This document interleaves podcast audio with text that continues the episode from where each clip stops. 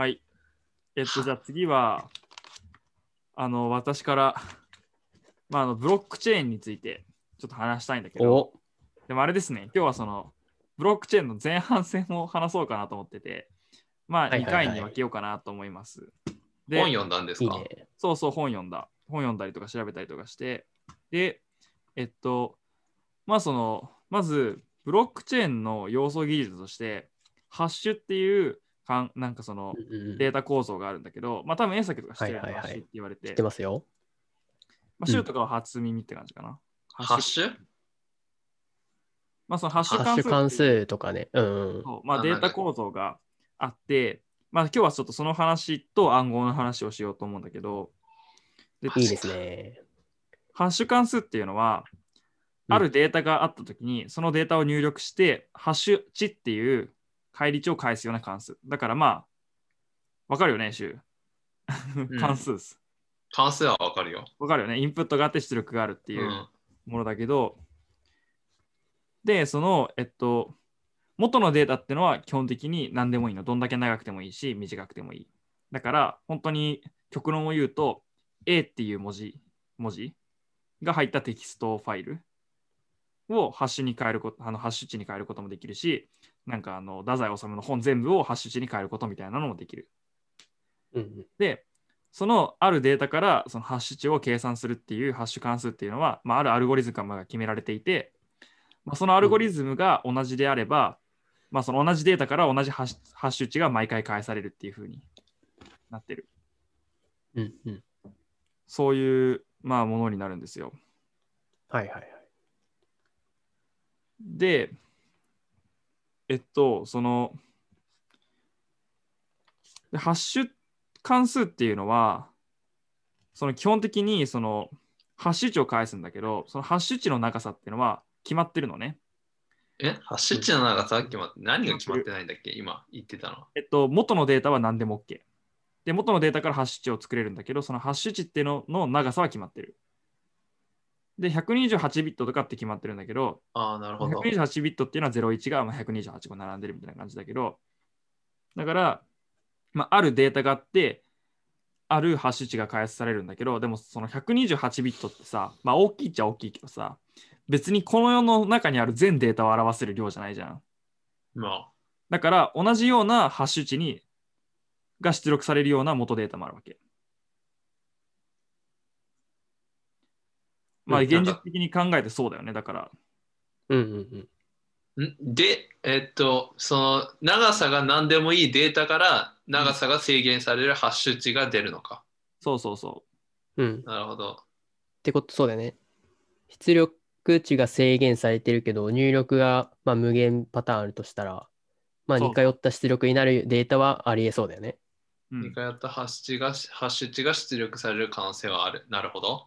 うんうんうん。はいはいはい。はい。まあそういうのがハッシュ関数で、でまああのハッシュ関数っていうのは基本的にその効率よく、まあ、その出力が計算されなきゃいけないだとか、あとはその、えっと、逆写像がすぐ分かっちゃいけないっていうのもある。だから、うんうんそのハッシュ値っていうのが得られたときに、そのハッシュ値からデータが復元できるのは良くないわけ。だから基本的に。ハッシュ値を持ってても、その元データは分かんないっていうのが基本。でも元データ持ってたらハッシュ値は簡単に計算できる。うんうんなるほどこういう特性を持ってます。一方向みたいなイメージだね。そう、一方向、もうその通りはいはいはいなんだけど、で、えっと、で、まあ、そのハッシュ関数っていうのがどういうところに使われるかっていうと、まあ、例えば改ざんの検知とかに使えるって言われてて、あの、まあ、膨大な文章があったときに、まあ、その膨大な文章の、まずハッシュ値は計算できるじゃん。その膨大な文章をハッシュ関数に入れて。で、えっと、その膨大な文章をちょっと変えますと。例えば、一文字変える。っていうふうにして、変えた後の文章をハッシュ関数に入れると、またハッシュ値が得られるんだけど、この一文字変えたときに、このハッシュ値っていうのが、あの、普通はめちゃくちゃ変わるようになってる。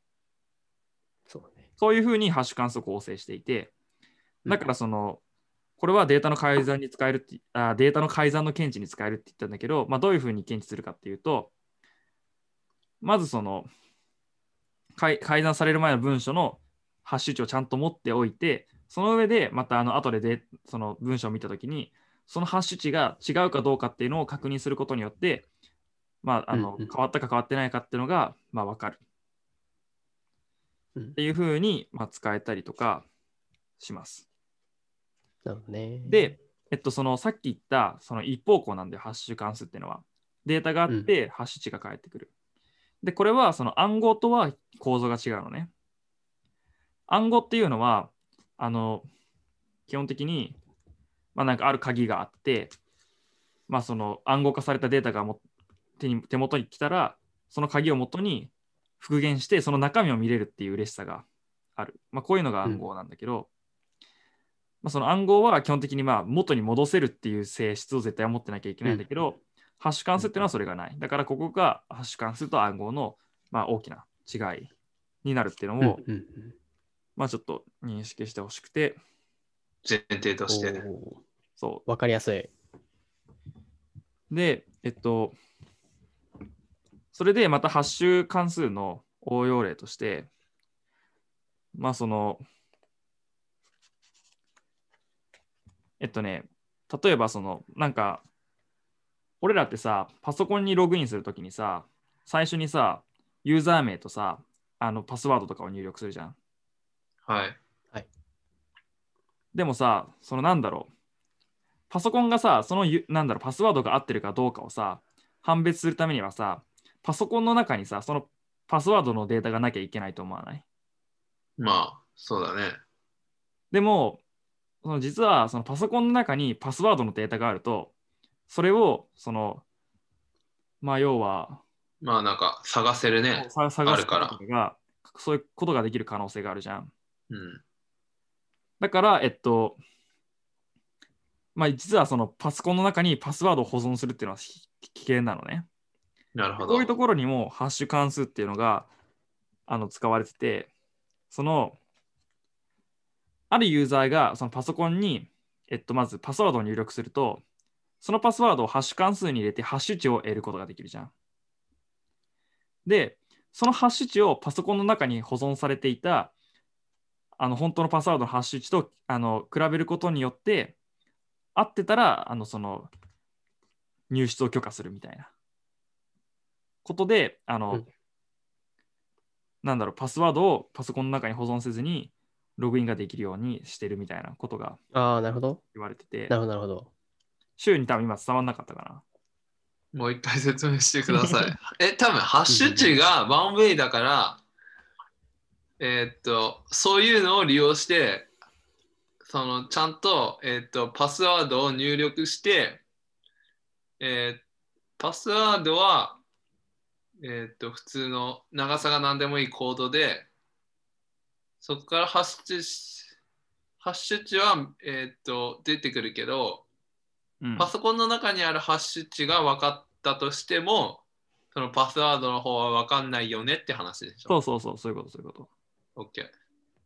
だからその要はパソコンの中でハッシュ値がこういうものだって分かってもその、まあ、攻撃者はそのパソコンを開けるときにそのハッシュ値がそうなるような文字列を分かんないわけそうだ,、ね、だからそのパソコンの画面で何て入力すればいいかが結局分かんなくて入力ができないみたいなことが起こるから、あそうだね。まあ、そういうふうにハッシュ関数が使われたりしてるなるほど。っていうのがありますでえーっと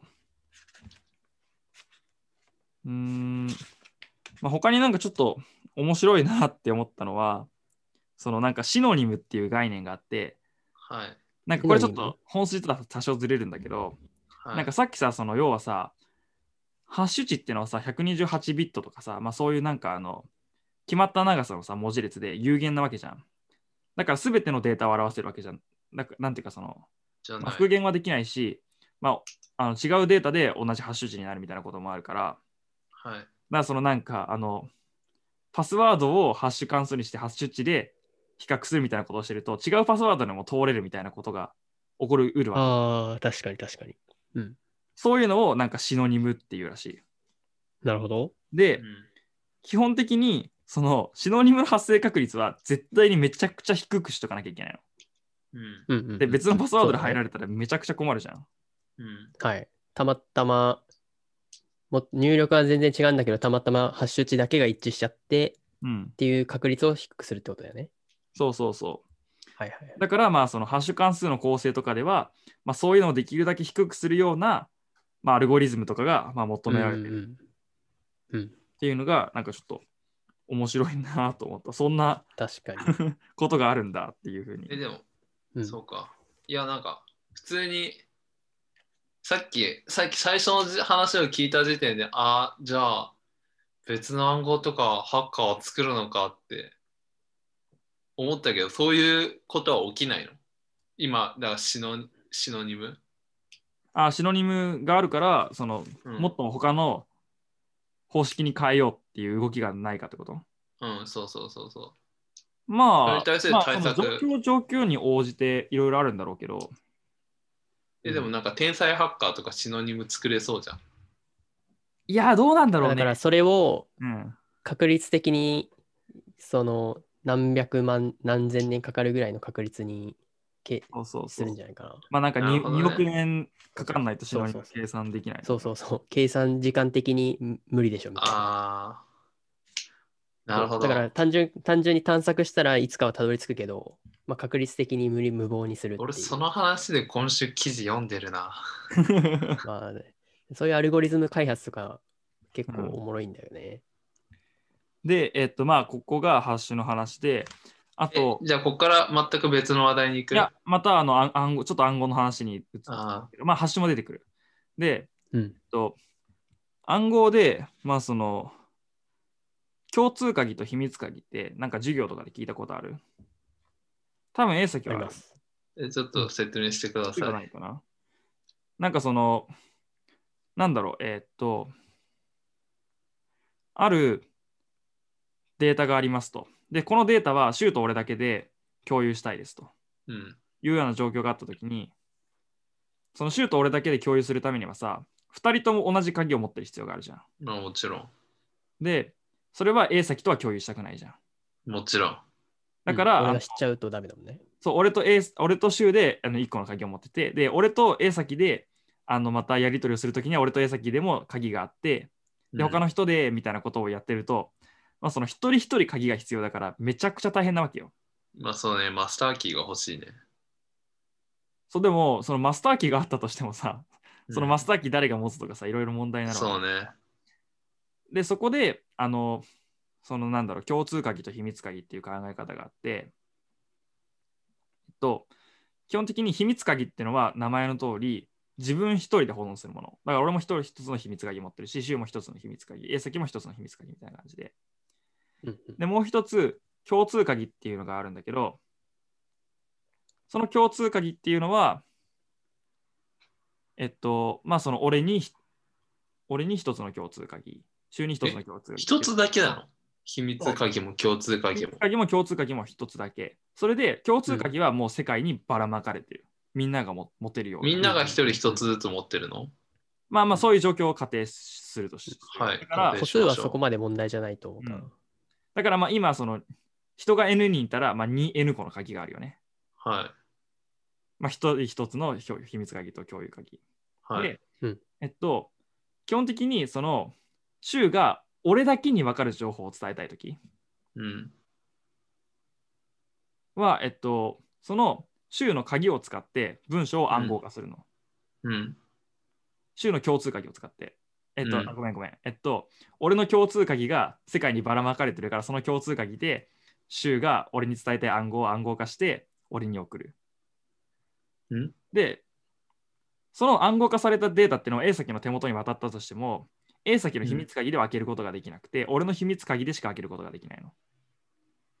え、うんうん世界にばらまかれてるのは友の共通鍵。そうそう。えっとね、その共通鍵を使ってどうやったら暗号されるんだっけ？えっとね、基本的に暗号化に使うのが共通鍵。で、うん。暗号化に共通鍵を使うと、その共通鍵とペアになってる秘密鍵でしかそれを開けることができない。それ、友しか開けられなくない？そうだから、俺しか、あえっと、俺の共通鍵で、えっと、週が暗号化したら俺しか開けられない。友の共通、暗号化できるの？鍵は。鍵を使って そう何何かをそう暗号化することができるっていう状況を考える今。あ、まあそうそう鍵って暗号化できるツールなのね。はい。あそうそうそうですよすいません。完全にそこを抜け落ちてました。そうそうごめんごめん。だから、はい。そういうふうにしてやり取りできるし、だから俺が週にデータを送りたいときも、俺が週の共通鍵を使ってデータを暗号化して、週に送れば週が秘密鍵で開けることができるみたいな。共通鍵から秘密鍵だけが使えるようなえ暗号化ができるのね。そうそうそうそうそう。なるほど。だからこれをすると、その、なんだろう、その、N にいたら 2N 個の鍵だけで、うん。まあその秘密情報のやり取りができるし、通信が、あの、うんこうなんだろう、あの、盗聴とかされてても大丈夫。それはもちろん共通鍵でから作られる暗号っていうのは毎回変わるんだよね、もちろん。もちろんもちろん、その文章によって変わる。そうだよそうだよね、それは。うんうんうんあ、オッケー。で、えっと、ささっきの一番最初に言ったもう忘れてるかもしれないけど、あのいや、大丈夫。要はあの俺と、と柊の間で鍵が一つ、俺と江崎の間で鍵が一つみたいな状況は、うんその、まあ、あの組み合わせの数だけその鍵が必要だから、そうね。その 2N 個はさ、うんうんうんその N によってこう線形に増えていくあれだけど、う。うんんうんコンビネーションはさ、もうものすごい増え増え方をするから、ね。はいはいはい。だからもうしめちゃくちゃ必要になるわけだけど、でも、要は共通鍵と秘密鍵っていうのを作ると、もう単純にうんなるし、鍵も少なくて済むっていう、もう画期的なアイデアだっていうのが、まあ、あるっていうのの紹介で、で、まあ、その話をしたことによって、今、あのよく言われている、あの、ハンコを代替する技術として、おお、あの、はいはいなんだっけ。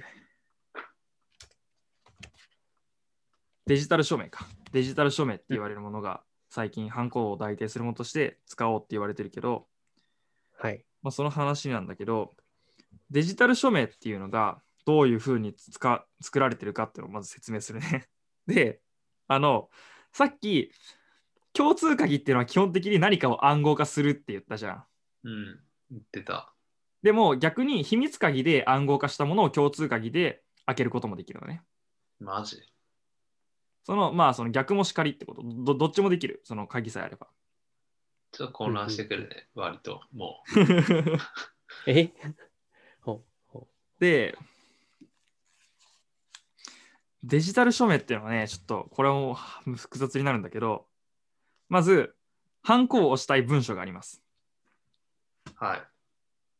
これにハンコを押して僕があの署名したのっていうのを示したいです。でもハンコを押すのはめんどくさいのでデジタル署名にしたいですっていう文章があったときに、うん。これはまずハッシュ関数でハッシュ値に変えます。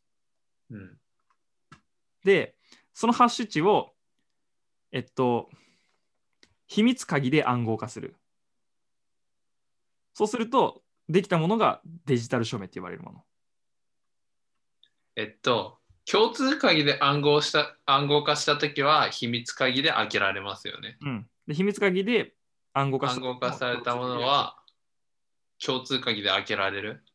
うん。で、あの俺と柊で秘密のやり取りをしたいときは、普通は公開鍵で暗号化して秘密鍵で俺が開けるみたいなことをする。そうだね。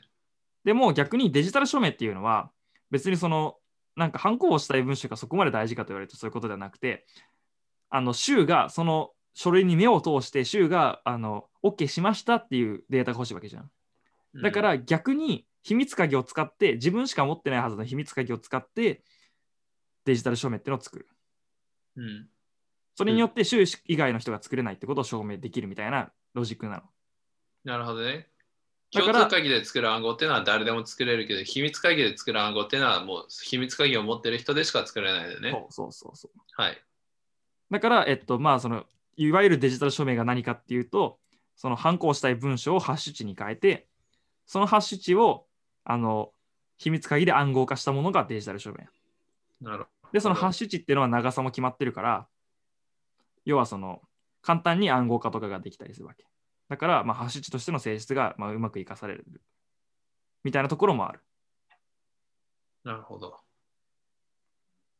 で、えっと、まあ、そのそういう文書があったときに、その、まあ、あの元のデータとデジタル署名を受け取った人は、その元のデータをハッシュ関数にかけてハッシュ値を取り出して、で、それを共通鍵で複合できる。共通鍵で鍵を分けてやることができて、それで、えっと、実際のハッシュ値がまた取り出せる。うん。で、そのハッシュ値と実際の文章を確認することによって、州が署名したのか、このデータなのかっていうのを確認することができるっていう、ちょっと分かったかないや、最後はもうちょっと 取り残された。けどまあなん、なんとなくは分かったよ。秘密の鍵は自分しか持ってないから、うん。秘密の鍵で暗号化したものっていうのは自分で暗号したものだ化したものだし、自分でしか作り出せないからサインとして使えるってことでしょ？そうそうそうそうそうそう。そこまで分かった。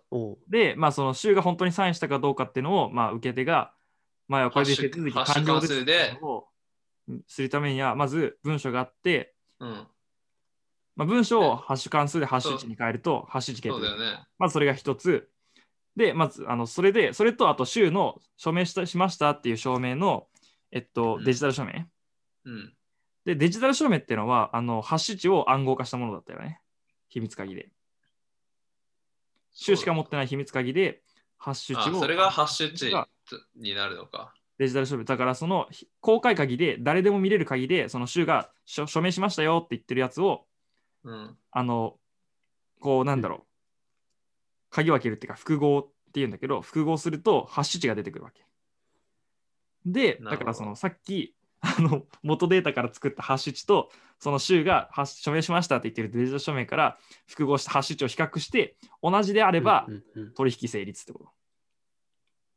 うん。これあれなのかな、うん。聞いてる人は、なんだこの州ってやつ全然理解してねえじゃん。さっさと次行けよってなってるのかな？いや、でも全然多分、その、素養のない人は多分、分かんなかったと思う。そうだね。この州、お前もう喋るな、どんどん次行こうぜってなってるのかな いやいやいやいやいやいいんじゃない？これぐらいのペースで。うんあとみんなも、いや、そあ、なるほど、週の思ってたこと、俺も質問したかったわってなってるとうん思うよ。うん、そうそうそうそう。そうそううそう。ん、なってるか。まあ、まあそういうふうな あのデジタル署名っていうのがありますうんっていうのと、あともう一つ最後ね、これが。はい。えっと、あとは、タイムスタンプっていうのを聞いたことある？タイムスタンプっていうのは、なんかその、そのデータがいつ作られたかっていうのを証明する技術。なるほどだ。から例えば保険とかだったらさ、なんかその、この時に契約が成立してるから、あのあなたには1億円あげられますみたいな、その契約を始める時期とかって意外に大事じゃん。そういうのを確ちゃんとあの書類として残しとく技術。うんうん要はその、それを後に改ざんとかもできない。そうそうそう。タイムスタンプっていうのもさ、そう、江崎が言うように、あの改改ざんしたらさあの、この時期から保険に入ってたから、あの1億円もらえるはずですみたいなこともさ、なんかややりたい人がいるのはもう容易に想像できるじゃん。はい。うんだからまあそういうのを防ぐための能力なるほどな。んだけなるど、ほど。えっと、でもまあそのタイムスタンプっていうのも、まあ難しいわけよ、その本当に情報を守るっていうためには。で、えっと、まあそのタイムスタンプの、まあ、2つの巨大な欠陥というか問題っていうのは、まず1つが、その悪意のある第三者によって、そのいつでも自国のデータを書き換えられてしまうこと。だから、保険金を受け取りたい人が、こう書き換える可能性があることがまず一つの問題で、もう一つが、はい悪意がなかったとしても、その自国データが本当に正確であるとは限らない。本当にそれをはいはいはいっていうはい問。題点があって、でまあ、あの2つ目の問題点の対策としては、そのなんか TSA とか TAA って呼ばれる、ああ、はいそう。いう団体があって、そこがあのうん正確な時刻を保証してくれるっていうサービスを行ってるから、そういうところに頼れば、まず正確な時間をその時点でちゃんと保証してもらうことは可能なの。うん、で、だから問題は、その正確な時間を保証してもらったものを、いかに第三者の手に触れずに保存しておくかってことが大事。うんうんうんうんうん。で、それのやり方について話すんだけど、まず、えっと、まあ、自分があるデータに対して、まあ、自国証明をしてほしいとき、だから保険を契約して、その自国証明をしたいとき、まずは、その T、その、えっと、データのハッシュ値ハッシュ関数に通してゲットしたハッシュ値を使って、えっとまあ、まずまずそのハッシュ値をその TSA っていうそのタイムスタンプを押してくれるところに送るのね。まあ、すると、あのその TSA っていうのは、その、えっと、ハッシュ値に時刻データを付与してタイムスタンプトークンってものを作るの。あれ ?TSA ってなんだっけ？それはあの時刻を保証してくれる団体みたいなもの。そうそうそう。そこを通して、ちゃんと保証してもらうようにするってて手続き的なことをするんだよね。そこを通して。そうそうそうそうで、えはいっと、うんそこに送ると、えっと、まあ、あのハッシュ値、まあ、128ビットのまあなんか01が並んでるようなものを想像して見てもらえばいいんだけど、それに、まあ、あの簡単な時刻な、何時何分みたいなものをひっついた文字列を作ってくれるの。はいはいはい。で、えーっと、ここからどうするんだっけな。あ、そうだそうだ。で、えっと、この時刻データとハッシュ値が合体してる文字列みたいなものを、あの TSA が自分の秘密鍵を使ってあの暗号化する。つまり署名を施す。うん。ってことをするの。だから、この、えっと、暗号化したものは、その TSA でしか絶対に暗号化できない。じゃあ TSA しかわかんないのか。そうそうそうそう。でもだから TSA っていうのはその、まあ、時刻を保存する団体、なんていうか保証する団体だから、まあ妥当じゃん。めちゃめちゃ権力あるね。じゃあその署 TSA っ。名しましてた。そうそうそう。で、まあそうすると、まあなんかそのハッシュ値と時刻データがその TSA によって保証されて、こう誰にもなんかこう改ざんできないように、まああの秘密あ秘密鍵でなんかあの変換されたもう限りなく完璧に近いデータができるんだよ。うん、うん。なるほど。で、その限りなく完璧に近いデータっていうのは誰でも復元できて、その公開鍵があるじゃん、その秘密鍵には、ペアで。うん。だから公開鍵を使って誰でもそれを、えっと、あの複合することができて、そうすると、うん。はいはいはい。ハッシュ値と時刻データは誰にでもゲットできるの。はいはいはいはい。わかるよねそれで、はいはいはいはい。実際にその本当にその人が、えっと、その時刻に保険に入ってたかどうかっていうのを確認するためには、えっと、だから保険会社がすればいいことは、そのか完璧に近いって言ったさっきのデータを保険会社が TSA の公開鍵で複合して、ハッシュ値と時刻データを得ます。で、うん。えっとまあ、カスタマーが自分はこの時期にこの書類に入ってましたっていうものを提示してきたら、その書類をハッシュ関数に入れます。そしたらハッシュ値がゲットできます。うんうん。だから、その、それでゲットできたハッシュ値と、その完璧なデータから復元したハッシュ値を比較して、同じであれば、その、じそこにこうさっき出てきた時刻データっていうのが、この時刻を保証するものになってるっていう風な仕組みになってる。っはいはいはいはいはいはいはい。ていうのがタイムスタンプカードの仕組み。はいはいはい。それが 大丈夫ですか？なんかね、うんもう道に迷ってから時間が経ったからね、立ち止まるのがもう嫌になってきた感じだよね。きっと でも、ちょっとこの話うん、難しかったから、そのやっぱ喋ってするには。そうね。多分その、電子署名とタイムスタンプのがどういうふうに具体的に動いてるのかっていうのは追えなくても、結果として何ができてるのかまあなんかっていうと、電子署名が管理してるんだなって感じでは分かったよ。そうね、そうね。TSA が管理してるんだなっていうのは分かったけど、なんかその仕組みはなんかもう、なんかもう随分、もう随分前から迷ってるから、今ここで立ち止まってもなっていう状態が続いて、ま あいいかってなったね。多分ネタバレになるかもしれないけど、うんこれビットコインとめちゃくちゃ関連性のある話なんだよね。そうそブロックチェーンっていうのはさ、これがブロックチェーンなんでしょ？俺最近なんかさ見たんだけどさ、ブロックチェーンって日本人が開発したんだね。う。そうなの？サトシ仲本ね。日本人かわかんないけど、名前上、名前はサトシ仲本っていう名前で、ビブロックチェーンの論文は、とビットコインの、に関する論文は出してる。で、これウィニーの技術なんだね。ウィニーっていう技術らしいのよ。あ、そうそうそう。それもね、書いてあるわ。で、このウィニーの技術を作ったのが金子勇って人らしいの。へえ。ウィニーって初めて聞いたんだけどな。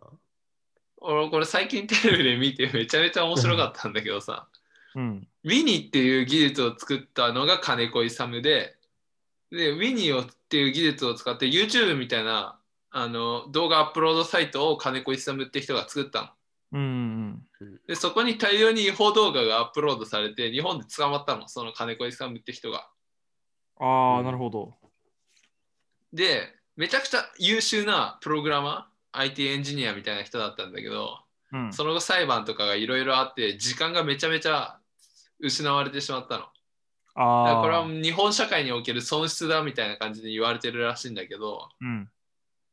それで裁判終わったのが2010年とか、か逮捕されたのは2004年とか、そこら辺曖昧だけど、で、なんか、そのブロックチェーンの作り方は誰だっけ？名前。サトシ仲本ね、あ、そう、サトシ中村？中本？中本。サトシ中本が論文を発表したのが、だいたい2009年とからしいああ、なの。るほど。じゃあその人がサトシ仲本説。そう、まあその人がサトシ中本だったんじゃないのかっていう説。で、金子いで、サトシ中本ってもう、もう全然なんか現れてこない。うん。へえ。あの、そのぎ世界、なんかそういう人が論文も出さないし、もう居場所どこにいるかわかんない。で、ちなみに金子勇であるって人はかもわかんな、いからね。そうそうそう。金子勇って人は2013年に亡くなってるの。